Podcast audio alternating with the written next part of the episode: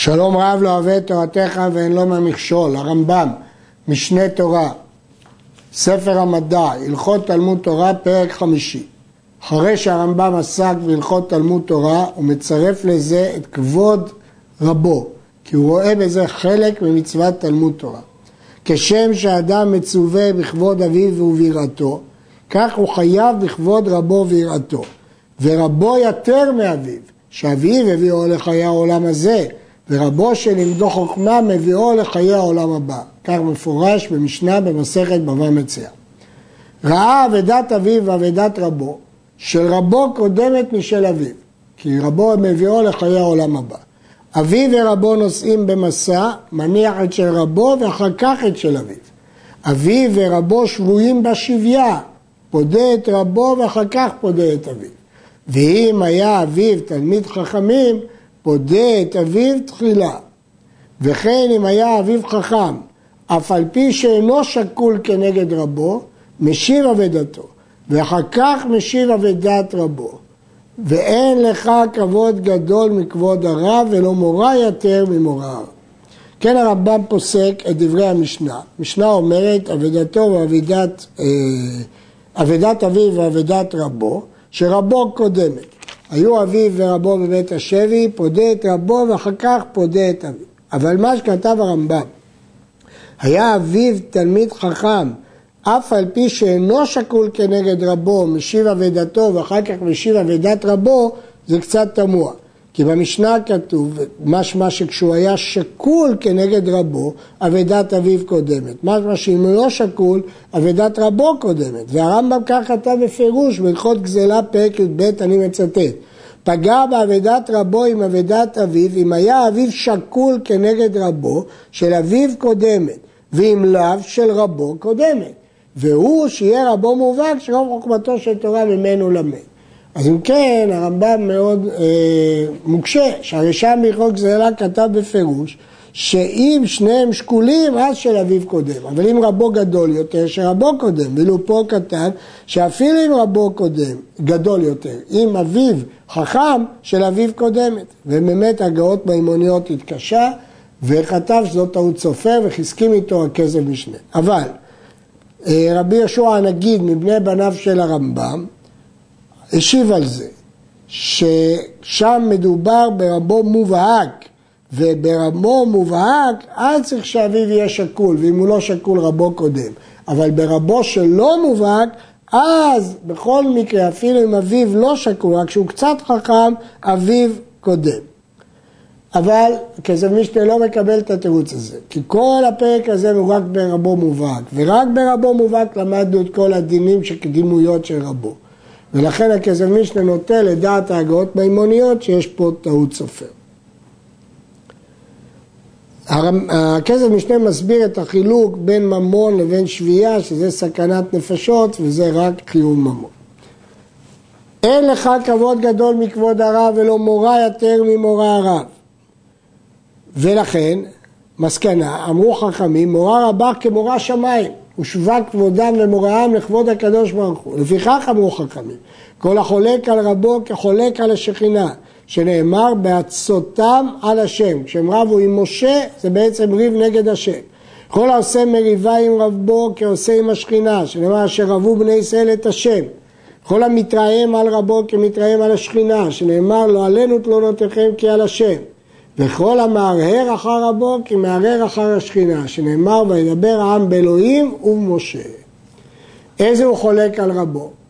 זה שקובע לו מדרש ויושב ודורש ומלמד שלא ברשות רבו ורבו קיים ואף על פי שרבו במדינה אחרת ואסור לאדם להורות בפני רבו לעולם כל המורה הלכה בפני רבו חייב מיתה אז נשים לב לגבי לקבוע מדרש ולדרוש וללמד שלא ברשות רבו, כל עוד רבו חי, אסור בכלל, אפילו שרבו במדינה אחרת. לגבי להורות הוראה, אז רק אם זה בפני רבו אסור. אבל אם זה לא בפני רבו, אז זה מותר. היה בינו ובין רבו 12 מיל, ושאל לו אדם דבר הלכה, מותר להשיב, ולהפריש, מותר להשיב. ולהפריש מן האיסור אפילו בפני רבו מותר להורות. כיצד כגון שראה אדם עושה דבר אסור מפני שלא ידע באיסורו מפני רשעו, יש לו להפרישו ולומר לו דבר זה אסור אפילו בפני רבו, אף על פי שלא נתן לו רבו רשות, שכל מקום שיש חילול לשם אין חולקים כבוד לרב. במה דברים אמורים? בדבר שנקרו נקרא, אבל לקבוע עצמו להוראה ולשב ולהורות לכל שואל אפילו בסוף העולם, ורבו בסוף העולם, אסור לו להורות עד שעמות רבו, אלא אם כן נטל רשות מרבו. כן נשים לב שהרמב"ם מחלק בין שני דברים.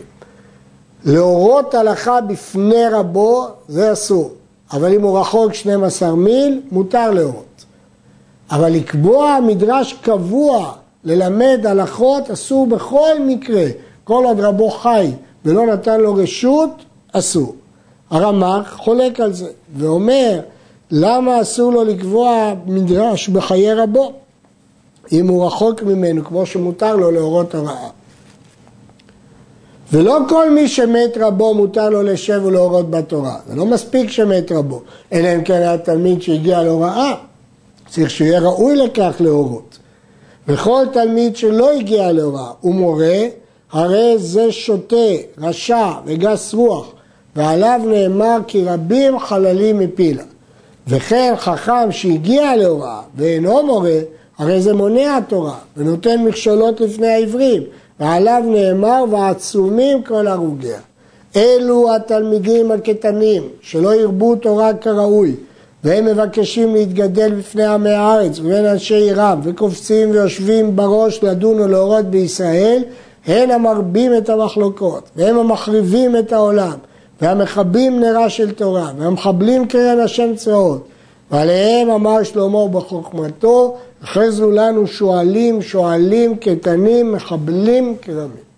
הרמב"ם מביא את דברי הגמרא, דברים חריפים מאוד על תלמידים שלא הגיעו להוראה ומורים וגורמים מכשולות ומחריבים את העולם.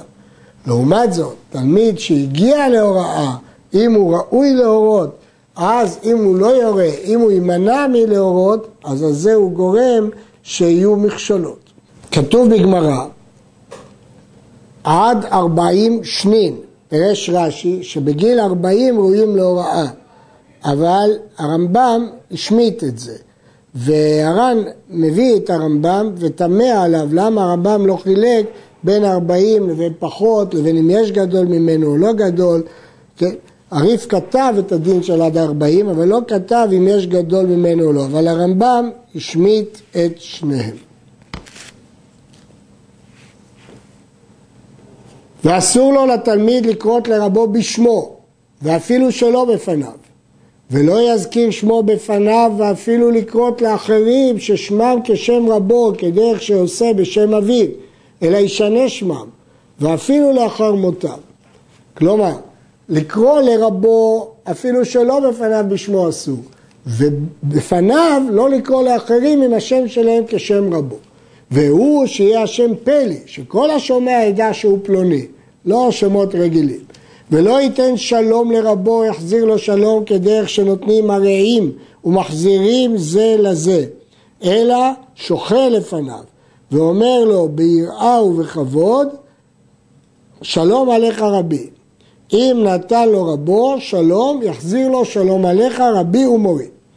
המקור של הגמרא הזאת, של ההלכה הזאת בסנהדרין, איך ידע מהאפיקורוס, אמר רב נחמן, זה הקורא לרבו בשמו, שכך נענש גחזי, שהוא קרא לרבו בשמו, שהוא אומר זאת האישה וזה בנה אשר חיה אלישע, לא אשר חיה רבי, אלא אשר חיה אלישע.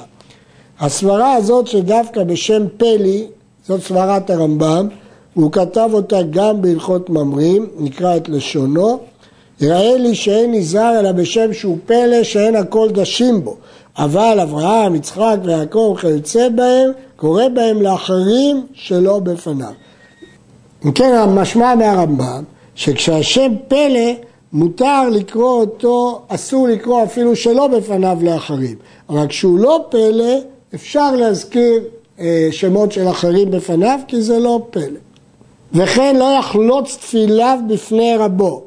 כתוב בגמרא, וירם יד במלך שחלץ תפילין לפניו. אסור לחלוץ תפילין לפני רבו. ולא יסב, אלא יושב כיושב לפני המלך. ולא יתפלל לפני רבו, ולא לאחר רבו, ולא בצד רבו. ואין צריך לומר שאסור לו להלך בצדו, להתרחק לאחר רבו ולא יהיה מכוון כנגד אחוריו.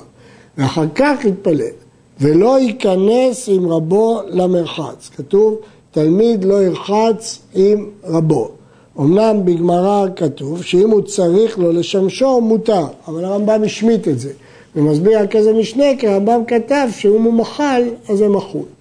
לא ישב במקום רבו ולא יכריע דבריו בפניו ולא יסתור את דבריו ולא יושב לפניו עד שיאמר לו שב ולא יעמוד מלפניו עד שיאמר לו עמוד עד שייתו רשות לעמוד וכשיפטר מרבו לא יחזיר לו אחוריו אלא נרתע לאחוריו ופניו כנגד פניו כל אלה משום אה, כבוד רבו. גמרא בקידושין מדברת על אביו, לא יושב במקומו, לא סותר את דבריו ולא מכריעו, אז הרמב"ם למד את זה גם על רבו. וחייב לעמוד מפני רבו מי שיראנו מרחוק מלוא עיניו עד שיתכסה ממנו ולא יראה קומתו ואחר כך ישב. וחייב אדם להקביל פני רבו ברגל. הגמרא אומרת שם שחייב אדם להגביל פני אה, רבו ברגל, כך היא פוסקת להלכה, לומדת את זה מהפסוק אצל השונמית. אין חולקים כבוד לתלמיד בפני הרב, אלא אם כן היה דרך רבו לחלוק לו כבוד. וכל מלאכות שהעבד עושה לרבו, תלמיד עושה לרבו. ואם היה במקום שאין מכירים אותו, ולא היו לו תפילין, וחש שמא יאמרו עבד הוא, אינו נועל לו מנהלו ולא חולצו, כדי שלא יגידו הוא עבד. וכל המונע תלמידו מלשמשו, מונע ממנו חסד, ופורק ממנו יראת שמיים. וכל תלמיד שמזלזל בדבר מכל כבוד רבו, גורם לשכינה שתסתלק מישראל. ראה את רבו עובר על דברי תורה. אומר לו, לימדתנו רבנו כך וכך, כך בלשון המשנה בברכות. וכל זמן שמזכיר שמועה בפניו, אומר לו, כך לימדתנו רבנו. ואל יאמר דבר שלא שמע מרבו עד שיזכיר שם אומרו. וכשימות רבו, קורע כל בגדיו עד שהוא מגלה את ליבו, ואינו מאחה לעולם. הגמרא במועד קטן אומרת, אין קרעים שאין מתאחים על אביו ועל אמו ועל רבו שלימדו תורה. והבין הרמב"ם שכמו שהם לא מתאחים, כך הם שווים בשיעור הקריאה. כמו שעל אביו ואמו עד שיגלה את ליבו, כך גם על רבו עד שיגלה את ליבו. אבל הרמב"ן מקשה על זה וחולק על דברי הרמב"ם בכלל זה, וסובר שלא צריך עד שיגלה את ליבו. במה דברים אמורים? ורבו מובהק שלמד ממנו רוב חוכמתו, אבל אם לא למד ממנו רוב חוכמתו, הרי זה תלמיד חבר, ואינו חייב לכבודו בכל הדברים האלו שמנינו, אבל עומד מלפניו וקורא עליו כשם שהוא קורא על כל המתים שהוא מתאבל עליהם, לא קריאה שלא מתאחה ומגלה את ליבו. אפילו לא למד ממנו על דבר אחד, בין קטן בין גדול, עומד מלפניו וקורא עליו. וכל תלמיד חכמים שדעותיו מכוונות, אינו מדבר בפני מישהו גדול ממנו בחוכמה, אף על פי שלא למד ממנו כלום. משנה באבות מונה את זה כהדברים של חכם. הרב המובהק, שרצה למחול על כבודו בכל הדברים האלו, ובאחד מהם לכל תלמידיו, או לאחד מהם הרשות בידו, ואף על פי שמחל, חייב התלמיד להדרו, לעשות לו כבוד מועט, אפילו בשעה שמחל. כשם שהתלמידים חייבים בכבוד הרב, כך הרב צריך לכבד את התלמידים ולקרבם. כך אמרו חכמים, יהי כבוד תלמידך חביב עליך כשל חברך, כדי לא לרחק אותם. וצריך האדם להיזהר בתלמידיו ולא אהבם, שיהם הבנים המענים בעולם הזה ולעולם הבא, ולכן צריך לאהוב אותם. הרמב"ם גורס פה, יהי כבוד תלמידך חביב עליך כשל חברך. התלמידים מוסיפים חוכמת הרב ומרחיבים ליבו. אמרו חכמים, הרבה חוכמה למדתי, מחבריי יותר מרבותיי, ומתלמידיי יותר מכולם. והרמב"ם מנמק מדוע, כשם שהעץ קטן מדליק את הגדול, כשמדליקים מדורה גדולה צריכים לקחת עץ קטן להסיק את ההישג, כך תלמיד קטן מחדד את הרב עד שיוצאים ממנו בשאלותיו חוכמה מפוארה. הרמב"ם מסביר איך זה קורה, על ידי שהוא שואל הרבה שאלות, הרב מוכרח לעיין בדבר, להעמיק, לעיין, על ידי זה גם חוכמתו של הרב נהיית מפוארה. עד כאן.